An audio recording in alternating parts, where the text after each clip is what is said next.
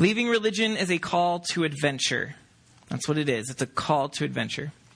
As humans, we labor to erect sturdy, safe cathedrals to protect our lives.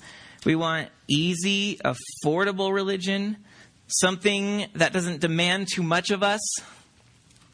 Well, when Rome's Emperor Nero turned against Christians in the mid 60s, Jewish believers found an easy solution Judaism. As a religion recognized by Rome, joining the synagogue offered safety. But worship, vocation, God cannot be squeezed into our safe cathedrals. So, Hebrews calls these believers and us tonight into an adventure, something that's costly but transformative. To journey the long, difficult road of faith. Engaging Jesus' life means departing from religion's cathedral. And so, have we seen through the four studies in Hebrews thus far? The cathedral and religion is not necessarily any institution within Christianity, but it is it can be, but it is the many other things that all of us in this room have erected our lives around to give ourselves an easy way of walking with Jesus, something that doesn't produce a lot of risk. Or, in other words, to use our vernacular of tonight in our passage, something that doesn't cause us to actually exercise faith. And what Jesus is calling the Hebrews of the day when Rome is persecuting the church into is hey, are you going to follow me and exercise faith despite the fact that it might cost you something? Is, is, is your faith that true? So tonight we're going to see 18 examples of that in our passage, chapter 11. Uh, but we got to first start with the challenging chapter 10. And you will see that this all goes together it's very uh, intentional what our speaker in Hebrews is doing. So, let's look at 10, verse 26.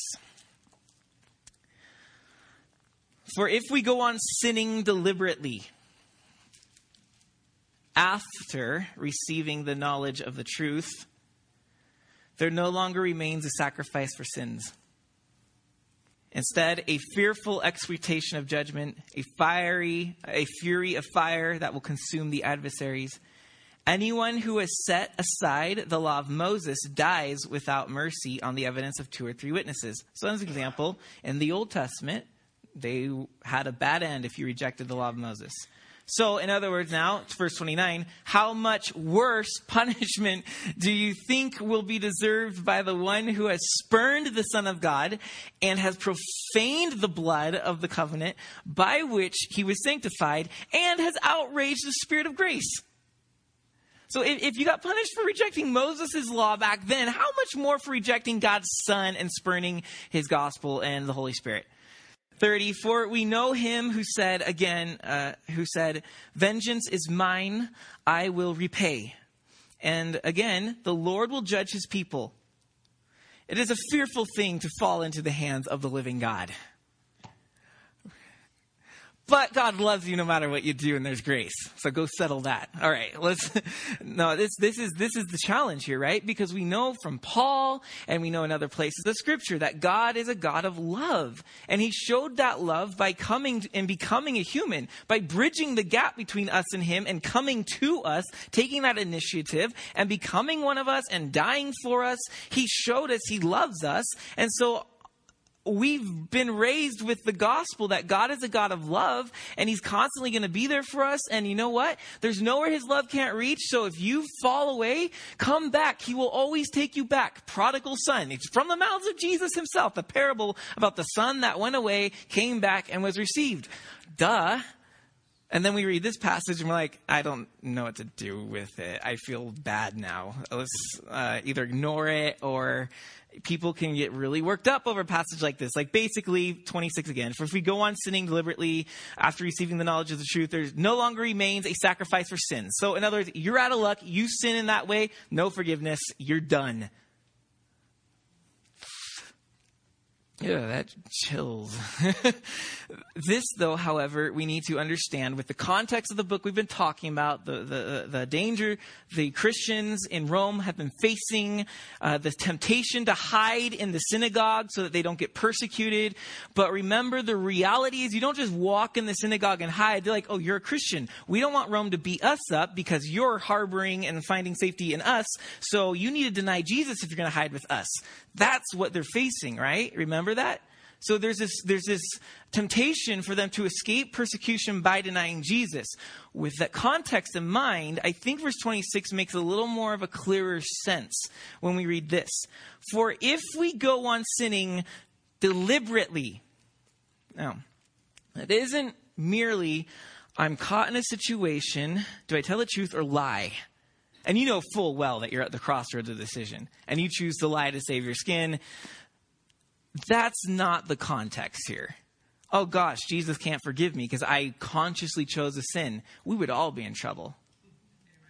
The context here with the sin, you go on sinning deliberately after receiving the knowledge of the truth. In other words, we're dealing with Christians. They've received the knowledge of the truth. But if they yet, despite that, choose to go in a direction of sin, not, oh, I'm struggling. I'm still addicted to alcohol. Yet I'm a Christian. Oh no, that's not what he's talking about here. He's talking about, I have received Jesus and now because of certain circumstances, I am choosing once and for all to deliberately step into sin and go that way forever. He's talking about people that have wiped, like Pilate, have washed their hands of Jesus and said, I'm done. These people, he says, no longer have a sacrifice for sins. And it isn't that God says, well, you made a bad decision, so hmm, I'm not going to forgive your sins anymore. No, no, no. The point is, if you have rejected Jesus, where in the world are you going to find forgiveness for sins? Do, do you see the point now? That's how it's saying you have no more forgiveness if you deliberately go away from Jesus because where are you going to get forgiveness if you haven't chosen to receive it in Him? There is nowhere. We had that all last week about how, okay, yes, the Torah and the, the Old Testament, they had like their sacrifices and those worked, but you had to keep offering them. And then we saw how Jesus trumped all of those by making one sacrifice forever so that we don't have to keep on going backwards and asking for more forgiveness, but he forgives us and we keep moving forward with him. Like he made the point last week that his forgiveness, his sacrifice is the great forgiving of the world. So if his offer of forgiveness is the only offer of forgiveness, as he showed us, then what are you going to do if you walk away? What are you going to do? Where are you going to go? All you have by making that choice is destruction. So it's not necessarily making an ultimatum, oh, you made a bad choice. No chance, even if you want to come back to Jesus. Sorry, that's not the point. The point is, if you don't want to stay with Jesus, then where are you going to find forgiveness? And it's just a great logical question. And of course, the answer is Nowhere. So here, what comes across as a threat at the beginning actually turns out to be an encouragement to stick with it because Jesus is worth even dying for. So stick with it. So now he's going to take on that more positive tone in verse 32. But recall the former days when after you were enlightened. So again, remember those days when you first got saved? You endured a hard struggle with sufferings. Remember how you did do that back in the day? You, you already endured hardship with sufferings. So why can't you do that now? Keep staying with Jesus no matter what comes your way. So here's some examples of the sufferings they used to endure. Verse 33 sometimes being publicly exposed to reproach and affliction and sometimes being partners with those so uh, with those so treated for you had compassion on those in prison, and you joyfully accepted the plundering of your property, since you knew that you yourselves had a better possession and an abiding one.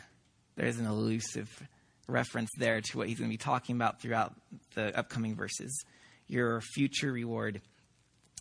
So we see that they've already been going through public shame, some have been thrown in prison, and many had joyfully accepted the plundering of their property because it was just temporary compared to their future forever inheritance. So they've already gone through this and they were faithful and they kept on going. So he's saying, remember that? You guys can do it now. You can do it now. You've done it. You can do it again. Verse 35. Therefore, do not throw away your confidence, which has a great reward. For you have need of endurance. Keep going, so that when you have done the will of God, you may receive what is promised. You see this parallel here? He in 35 says, Don't throw away your confidence. Then 36 he says, You have need to endure. So don't throw it away, but endure. Uh, then the end of 35 says, You have a great reward. The end of 36 says, So that when you've done the will of God, you may receive what is promised. So you have reward, you have a promise that you're going to receive. That's the idea. Go, keep going, keep going, endure, endure, like Jesus did all the way to the cross keep going because there's a reward for those who keep enduring. So keep going, guys. He's encouraging him. Again, he's encouraging him. 37. Here he puts together two Old Testament passages from Isaiah and Habakkuk. Uh, this was a common practice in their day. So we read, Yet a little while, and the coming one will come and will not delay. The coming one is his reference to Jesus. But my righteous one, Christians, shall live by faith. Or faithfulness, it can read. The Greek does not specify between faith and faithfulness here. So, my righteous one shall live by faith, or he shall live by faithfulness, which uh, would fit the context of endurance. Enduring, being faithful to your path, right? Being faithful to Jesus. So my righteous one will live by faith, faithfulness. And if he shrinks back or if he quits, my soul has no pleasure in him. So, his comment now, the author's comment. But we are not those who shrink back and are destroyed. Right, guys? We're not those people at all. We're not going to shrink back and be destroyed. No. But we are those who have faith and preserve their souls. So basically, we are the faithful ones, the righteous ones who will live by our faithfulness. We will endure with Jesus. We don't have to worry about this threat of no more forgiveness because we're not leaving him. We're sticking with him to the end, even if the plundering of our property and all those things in the past are happening again or our heads are being chopped off, whatever it is, we're going to keep going. And that's his encouragement here is he's really, this is like a pep rally and he's saying, come on guys, endurance. We can do this. We can go the distance. Speaking of going the distance, speaking of faith and faithfulness, he launches into our great chapter 11, the heroes of the faith, right? Or some call the hall of faith. It's where the famous ones dwell. So that's, that's what leads him into this long discussion in chapter 11 of faith. And we're going to look at that. But first, the question eating at the back of my mind and eating at the back of some of your minds is what does he mean if he shrinks back, my soul has no pleasure in him? We are not those who shrink back and are destroyed. What does that mean? So if I am no longer faithful to Jesus, I go to hell? Rather than putting words in the author's mouth that are not there, we're going to put only the words in his mouth that he's allowed us to put in his mouth. Let us remember what happened in chapters 3 and 4. What happened in part 1? Well, in part 1, uh, he called he used the Israelites as an example of those whom he called into his adventure. God called them into an adventure. They were walking with God through the wilderness. And remember how he brings them up to their reward, their promised land inheritance? He brings them up to the promised land. And at the border of the promised land, they send in spies, find out, oh my gosh, the land is better than we thought it was. It's amazing. Look at these grapes as two people are struggling under a pole trying to hold them up, right? Big bowling ball grapes. And like, look at these, it's amazing. And then he's like, but, oh no. There are people big enough to eat these grapes. And we looked like grasshoppers in their sight. And that's when everybody lost it, it says, and that they wanted to choose a leader to take them back to Egypt. And Hebrews was calling that the great rebellion. That was when Israel rebelled against God because they did not have faith. It says that they, through unbelief, did not enter into the promised land. And then he later said, because of their disobedience, they did not enter into the promised land. So we saw that they were not trusting Jesus in the wilderness, but they were doubting him and saying, I don't think you have our best interest in mind. We don't want to take your path at all. And that moment of, of no faith, that faithlessness, unfaithful, Hebrews said was an act of disobedience, and they lost out. So here is the concept. He's, he's coming back to this idea of sticking with Jesus and trusting him in the wilderness, in that place where you don't know what's going on and you have no more security, and the cathedral somewhere far behind you. Trust him. Keep going. Don't be like them and have unbelief and then go on the 40 year death march where the whole generation dies off, but enter into life that God has for you. So that's the idea when he says, We're not those who shrink back and are destroyed. He's hearkening back to the earlier part of Hebrews. Don't be like the Israelites in the wilderness. Let's press into the promised land. Can we do it? Is it possible? The Israelites failed. And now our author says, yes, it's possible. Here are many examples. So let me show you that this is possible. Chapter 11, by faith. Now, I have in my Bible all the by faith phrases highlighted in blue. So in the ESV translation, there's a total of 18 blues in here.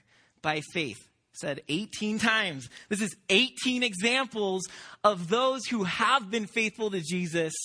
And so, yes, Hebrews, yes, Calvary Chapel, we can persevere and endure.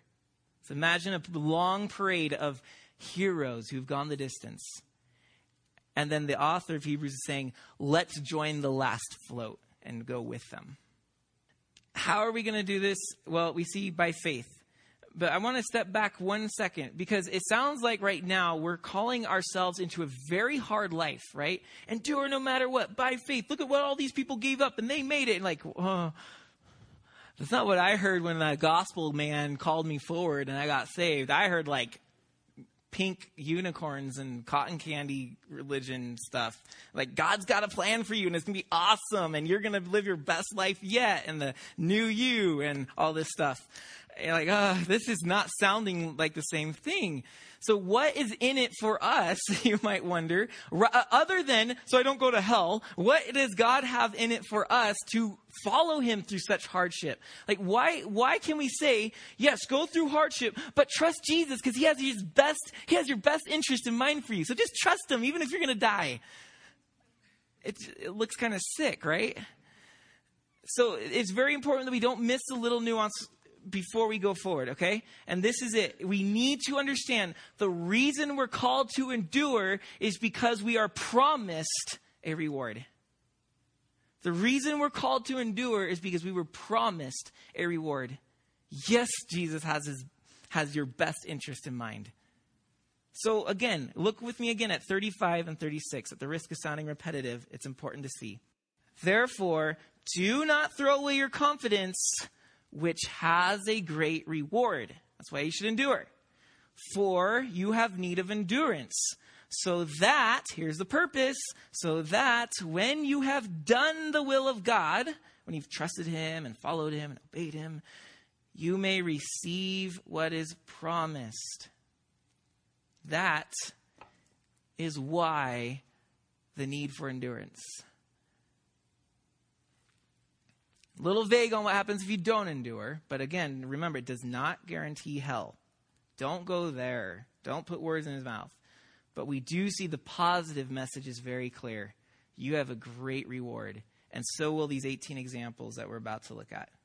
How do we endure? How do we go forward and get this reward? Well, here are our examples. So let's now. Hebrews 11, verse 1. Faith is how we're going to do this. Now, faith, he says, is the assurance or the substance of things hoped for, the conviction or the evidence of things not seen. For by it, the people of old received their commendation. In other words, their acceptance, their applause, their praise from God. They, faith is what got that for them. Now, here's our first by faith. People miss this, but verse 3 is the first one by faith, we understand that the universe was created by the Word of God, so that what is seen was not made out of things that are visible. Our first example is not a human, it's creation. Our first example of faith is creation. Mind blowing. We don't go to Genesis 1 and say, All right, how do I live by faith? We don't think that way. We're Western people who like to argue. So we go to Genesis 1 and say, All right, evolutionists, how can I kill you? Intellectually, of course. um, that's where we go. But here, our author in Hebrews says, Uh uh-uh. uh The first example of faith is creation. God spoke his word Genesis 1 3, right? Let there be light. And he does so for seven days, speaking. And what happens is there is obedience, there's response. So he says, Let there be light, and there's light. Let there be land, and there's land. Let there be animals, there are animals. There were no oops moments where what he said, the result came out differently than what he said, or it happened differently than he intended. In every part of the creation account, he speaks and it happens and he says it's good. So, how does this fit with faith? Well, he tells us so that what is seen was not made out of things that are visible. In other words, what we see was made from things we don't see. This is very simple. It's in the text already. So, what is the seeable part? What is the visible part? It's the universe. That's visible. What is the invisible part? What from that verse is the invisible part? It's the Word of God. I'm speaking words, but you can't see my words. They're invisible. And the same thing when God said, let there be light. Nobody can see words, let there be light. I mean, we can see written thing on page, but you can't see his audible voice. You can't see that. But when light responded in obedience, you can see that. So what's happening is his invisible word goes out, the creation responds, and it, his word, which was invisible, becomes visible in the creation. So everything that we see in the universe is a result of its obedience to the invisible word of God. So his invisible word has now become visible. We can see his word around us, which very, very mind-blowingly says very clearly that creation is actually the Bible we had before the Bible.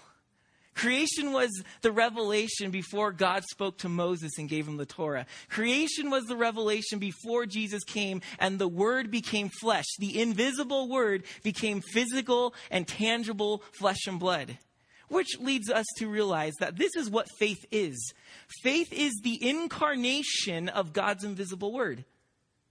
Faith is when I put flesh and blood upon what God is and what He does and what He's asking me to do. God speaks. And when I respond in obedience and endurance, then I am putting flesh and blood in my life. My life is putting flesh and blood around the Word of God. So that in a sense, faith is an incarnation of the invisibleness of our God.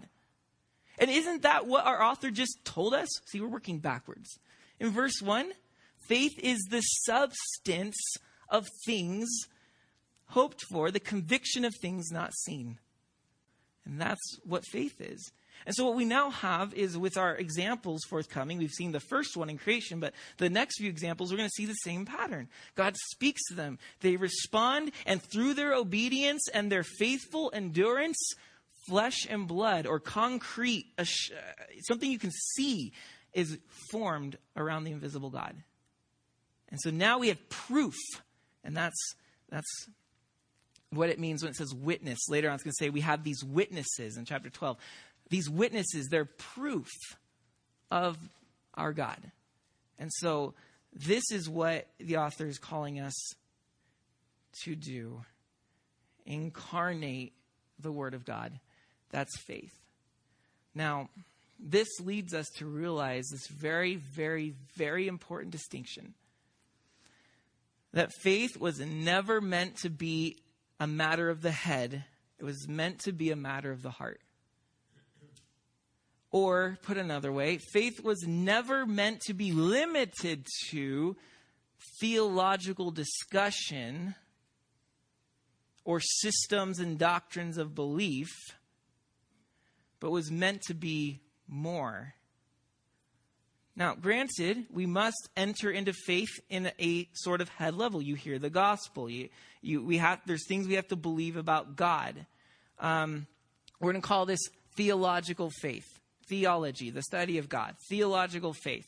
So there are things you need to know about God, right? If you're going to follow Him, if you're going to believe in Him, there's something to believe in. So I have to have some sort of a theological faith. And America's very good. We have libraries and libraries of books describing the theological faith we have. We have seminaries and schools and years of learning to tell us about the theological faith that we have. But what we don't do very good at is getting to part two of faith the relational faith. We have a theological faith down, we fight over this and we argue about this, but we don't do as well at the relational faith.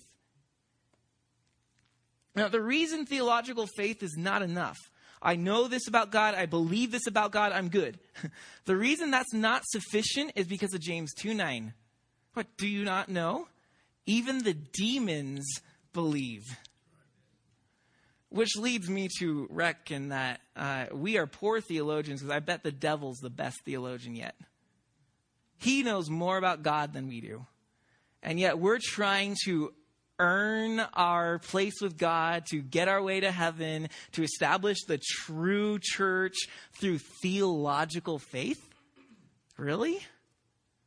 It's important as verse 6 shows you, without faith it's impossible to please him, for whoever would draw near to God must believe that he exists. And, oh, by the way, that he's a rewarder of those who seek him. There's your reward. Uh, but so it is important. But if all we have is a theological faith and we, we tell people that they get to heaven by what they mentally agree uh, about God and who he is, we're blowing it. We have theological faith, but then we must, we must, and this is what all of these examples have done and what Hebrews is asking us to do, we must then go to relational faith. And relational faith is exactly what he's showing us. It's the incarnating of the Word of God. It's the making visible that which is invisible because of our response to it. So, this is what relational faith is. Well, while theological faith is really emphasizing belief, belief, belief, Relational faith is emphasizing trust, trust, trust.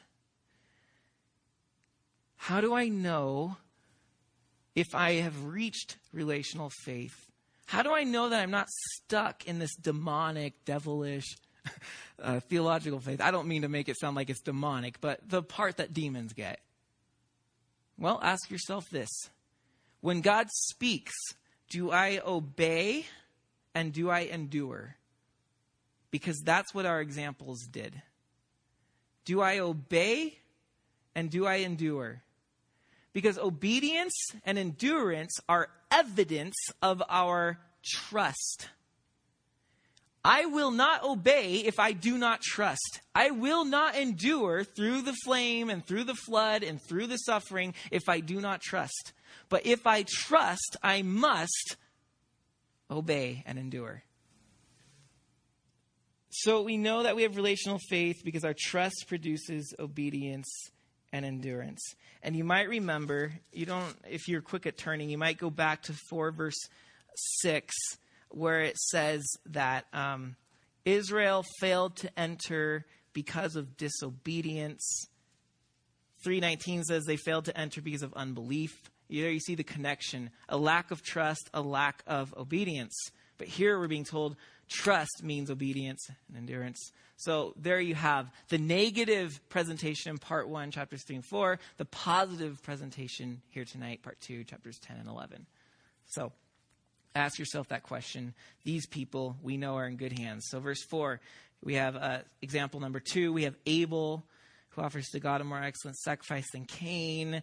Um, even though he dies, it's, it's fitting he starts um, after creation, he starts with this figure because the Hebrews may be facing death. And what they need to realize is look, though Abel died, uh, through his faith, though he died, he still speaks. And that's, that's saying, yes, his faith is still speaking to us today, but Abel's not dead.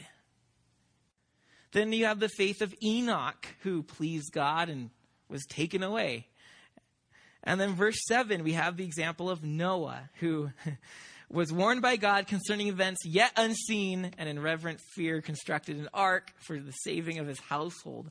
By this he condemned the world and became an heir of the righteousness that comes by faith. So he got his reward. Then we have the big example, Abraham. Abraham was an example of the kind of faith that goes on God's adventure and seeks to endure to the end through it. He was called out of his homeland to a land he has not seen, out of his cathedral into the unknown, into the wilderness. He trusts God all the way through. He trusts God so much that not just going to some strange land, he's willing to offer his only son. Though God didn't really want him to kill his son, he wanted to test his faith to see if he trusted God. Abraham trusted God. How do you know?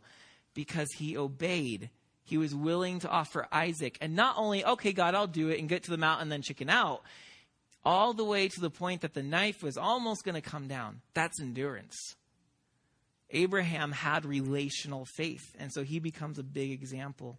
So, verse 8 by faith, Abraham obeyed when he was called to go out to a place that he was to receive as an inheritance.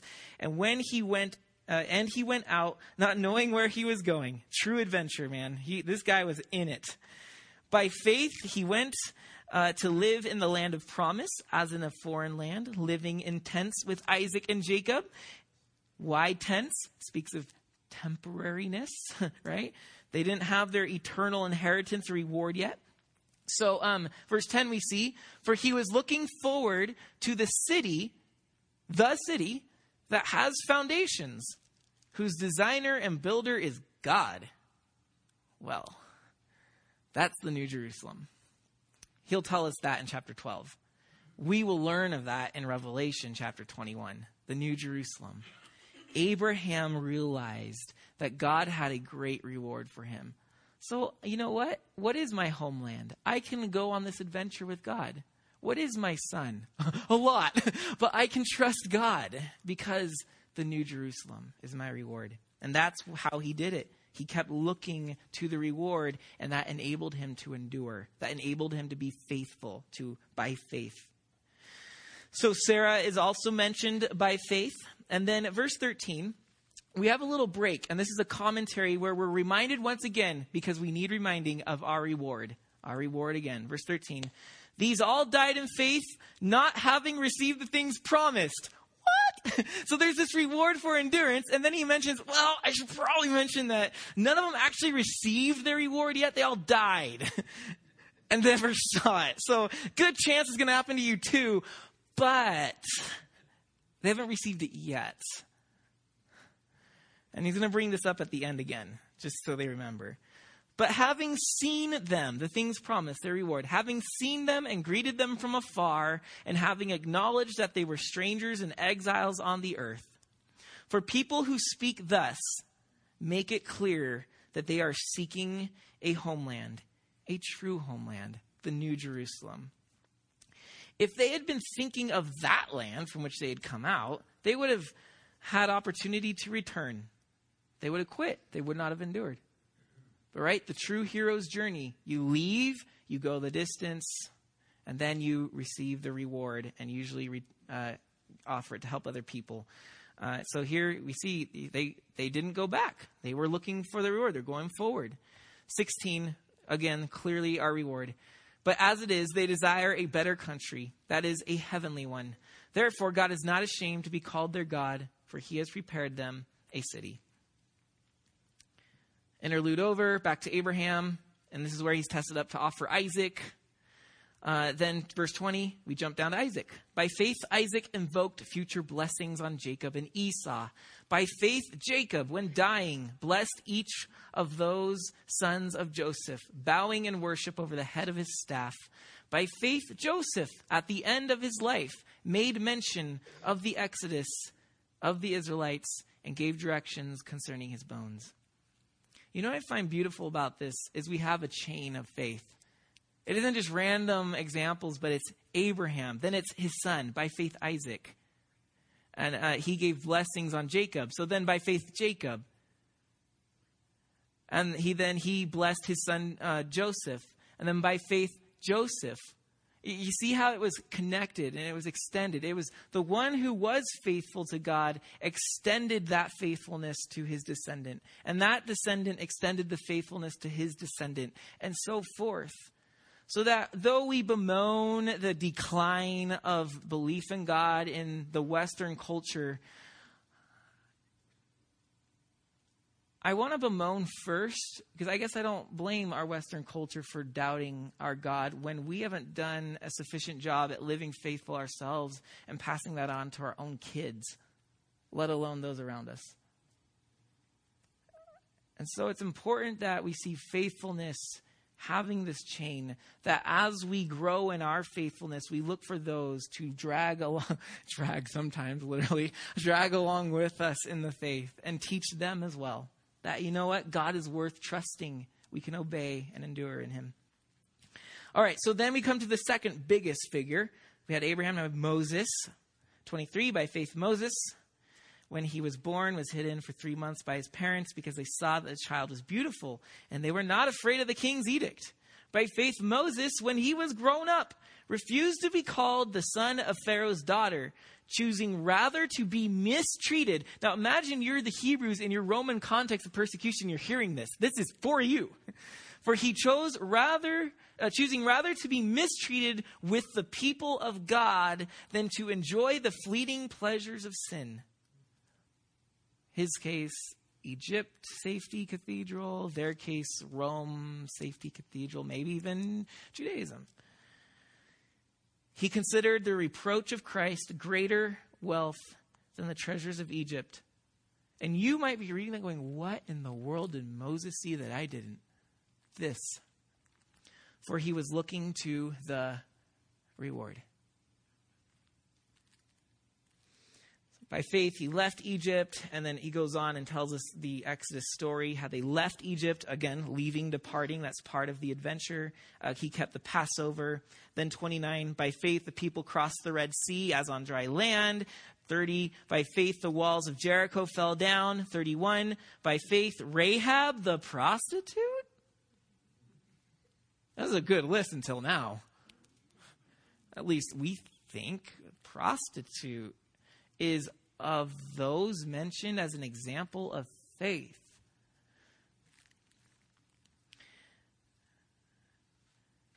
Maybe she couldn't help where she landed, and this was the only way she could survive. But you know what happened is she had a chance to rise up when the spies came to Jericho and she received them. That act of obedience to God's word erased a life of prostitution. Also significant that our author includes women in a world which this would not have been seen as a very impressive example. Men ruled the day then, and men were the examples. Well, a woman can have faith? What is this? You implying that she's a leader of faith? Yeah.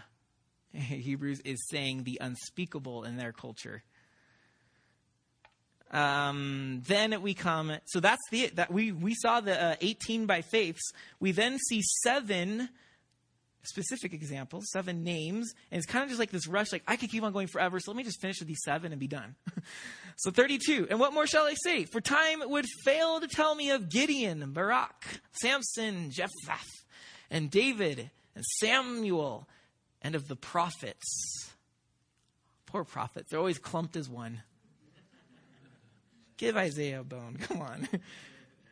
And then he explains the horrendous things they went through, the strength of endurance they displayed, all because of their trust in God.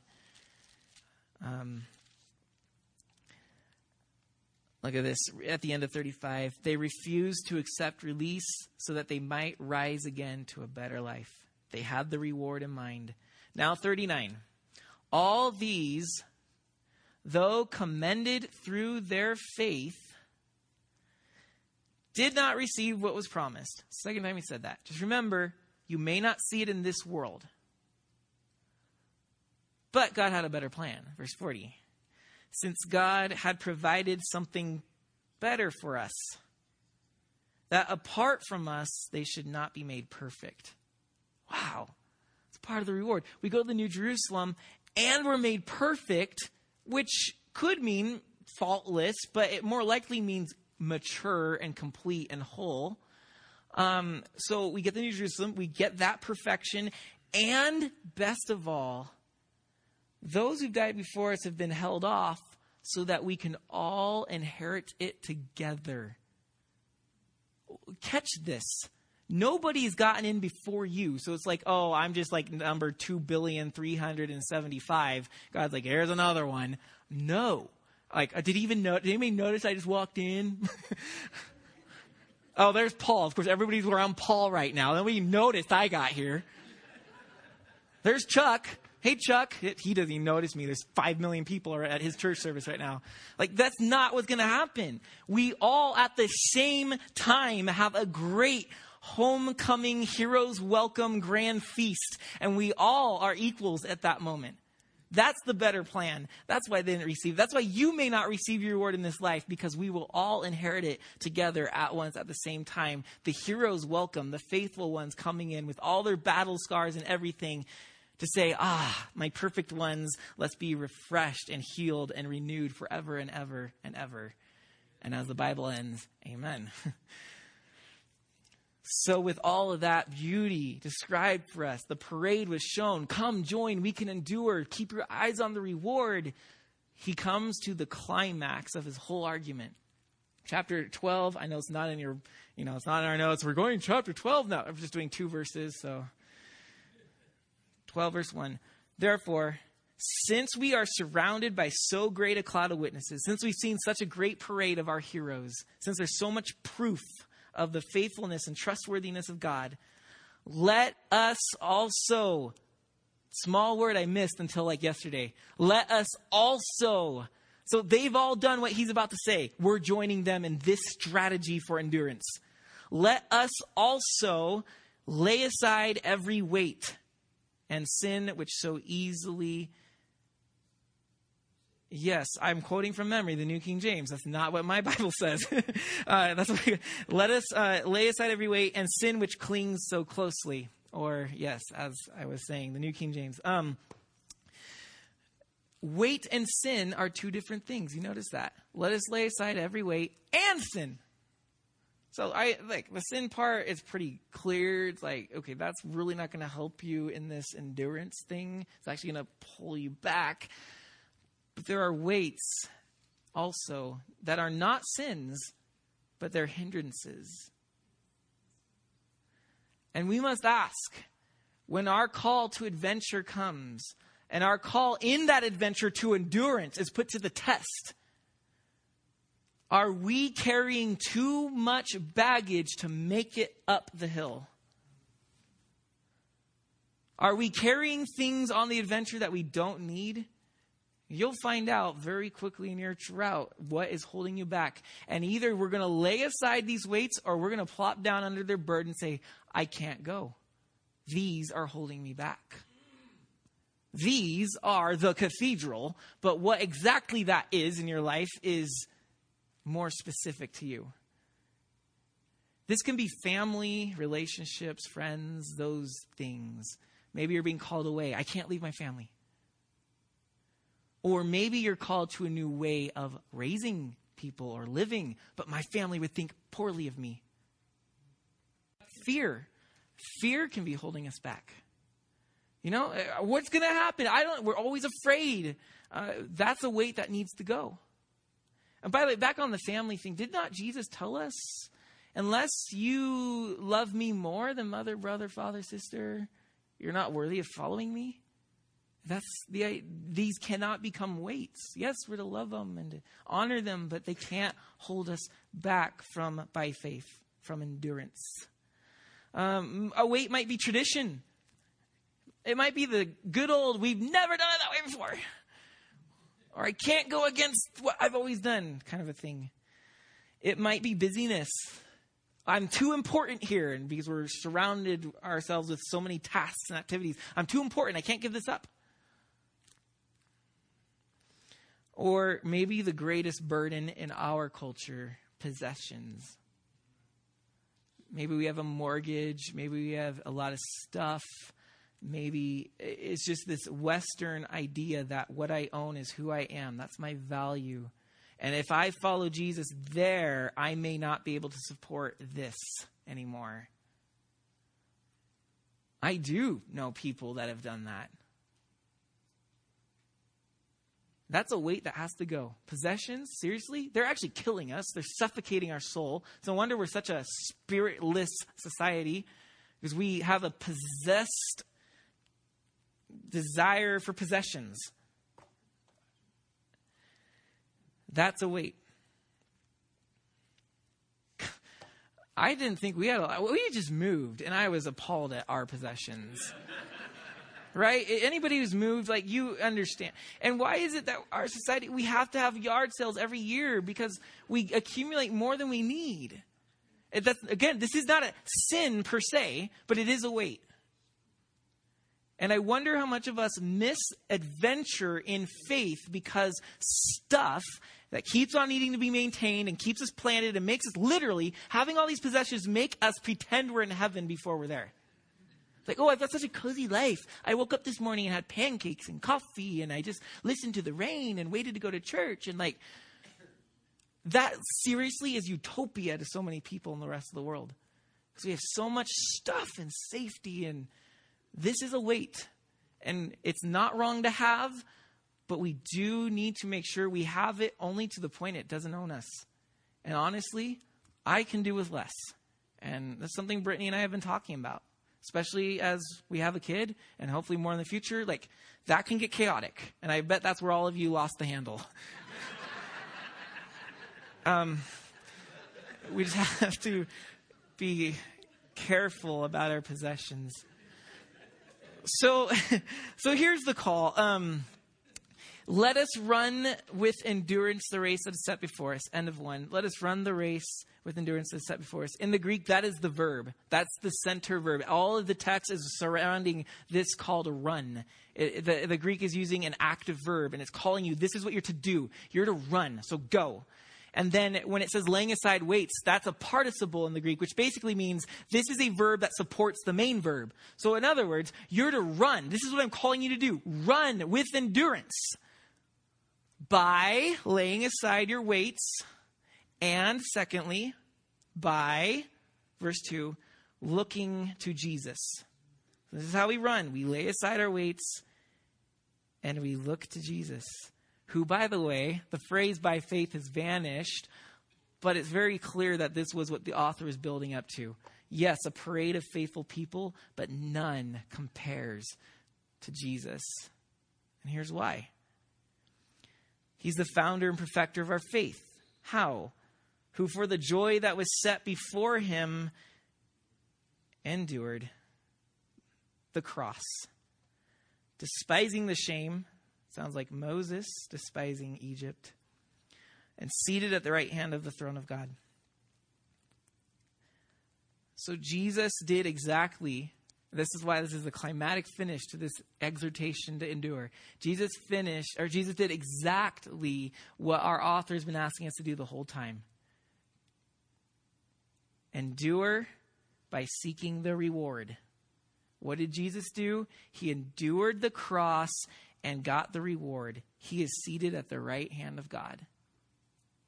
The crown is his because in other places of the scripture, because of his faithfulness to obey the Father, to trust the Father, even to the point of death, even death on a cross. And so the Hebrews are being massively invited trust Jesus in this wilderness. And you will join the hero list of faith. You will join Jesus in the reward. So may the peace of Christ go with you wherever he may send you this week. May he protect you through the wilderness. May he protect you through the storm. And may he bring you home rejoicing at the wonders he has shown you along the way. May he bring you home rejoicing once again into our doors. Let's pray.